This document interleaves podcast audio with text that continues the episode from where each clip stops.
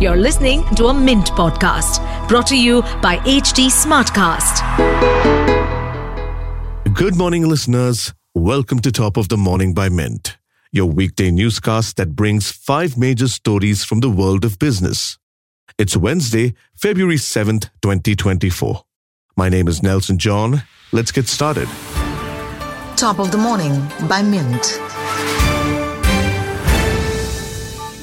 The Indian stock market saw an upward trend on Tuesday, helped by gains in some key IT stocks. The benchmark indices ended higher after slipping into the red for some time in the morning.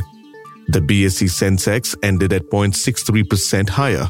Nifty, on the other hand, closed just a shy of 22,000 points, surging by 0.72%. Homegrown IT companies HCL Tech and Tata Consultancy Services touched all time highs.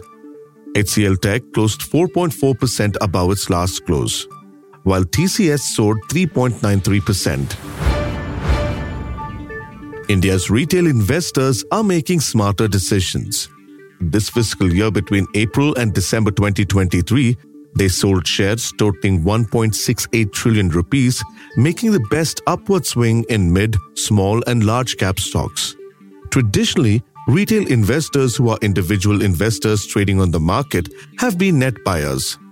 They bought stocks worth over 1.09 trillion rupees over the last two years. But now, they're capitalizing on these high stock prices, which means they've decided to book some profits. According to experts, this is a smart move. It marks a change from past tendencies to buy high and sell low. Mint's principal correspondent for markets, Ram Sahgal, spoke to experts about the change in the trading pattern of Indian retail investors. B. Gopkumar, MD and CEO of Axis AMC, told Ram that instead of hopping onto the small and mid cap bandwagon at times of euphoria and sell at a loss, retail investors are using the rally to churn profits. It looks like Indian retail investors might be coming of age. India's fast moving consumer goods industry, or FMCG, is shifting to a lower gear this year. According to a sector update from the market research firm Nielsen IQ, the industry is expected to grow by 4.5 to 6.5%. This marks a slowdown from the 9.3% growth rate the industries enjoyed in 2023.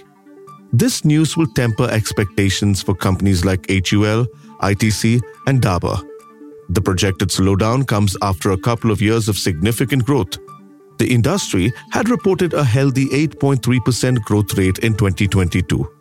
The report also mentions how the industry grew 6% in the December quarter of 2023, with urban volumes increasing by 6.8% and rural by 5.8%. This indicates a narrowing gap between urban and rural growth. Suneera Tandon, Mint's FMCG correspondent, brings us all the details on the expected changes in an industry significant to the Indian economy. Insurance companies are stepping up their game by making health insurance plan more accessible. How? It's simple. Monthly and quarterly premium payment plans. They are also offering zero cost EMIs, making it an appealing option for young salaried individuals. Data from Policy Bazaar highlights that one third of young professionals aged between 26 to 35 are leaning towards these monthly payment plans, especially when buying health insurance for the first time. This has an even higher uptake in smaller towns. Yet, this convenience isn't without its pitfalls. There are instances of people losing their coverage due to failed auto debit payments, a consequence of bank regulations. For this story, Mint Money's Aparajita Sharma and Sachin Ningtok Hongjam spoke to insurance experts who explained how the hospitalization claims work with monthly insurance payment and whether you should opt for it. Finding a job may be challenging for a lot of fresh graduates, but it's hard to imagine an IIM grad being worried about getting a job. Despite initial doubts of a tough job market, graduates from India's premier management institutes are experiencing a good placement season. Top firms like Microsoft, Accenture, Asian Paints, and several banks and consumer goods companies are making attractive job offers to IIM graduates. Offers range from 15 lakh rupees a year for positions at companies like Emami to as high as 70 lakh rupees for a job with Microsoft in Hyderabad. Companies are offering compensation packages and joining bonuses to students, which are on par with last year, according to placement teams at IIM Ahmedabad, Ranchi, Udaipur, Indore, and Shillong, who spoke to Mint's careers correspondent Devina Sen Gupta. These companies are from key sectors including FMCG, banking, and consulting. Devina also writes about the placement seasons at different IIMs and how they are seeing decreased number of offers per company and an absence of startups and fintechs. Cred, led by entrepreneur Kunal Shah, will acquire wealth management platform Kuvera in a cash and stock deal. The terms of the deal were undisclosed. This marks Cred's foray into the wealth management space, which is currently dominated by Zerodha and Groww.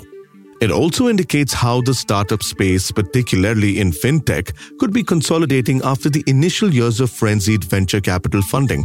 Cred's previous acquisitions include alcohol payment and delivery startup HipBar and expense managed platform HapPay in 2021. Last year, it bought lending intelligence platform CreditVidya. Mint startup correspondent Priyamvada C brings you all the details of Cred Kuvera deal. You may send us feedback, tips, or anything that you feel we should be covering from your vantage point in the world of business and finance. You can write to us at feedback at the rate. That's all for today. Thank you for listening, and we'll be back tomorrow with a fresh episode of Top of the Morning. Have a nice day. Top of the Morning by Mint.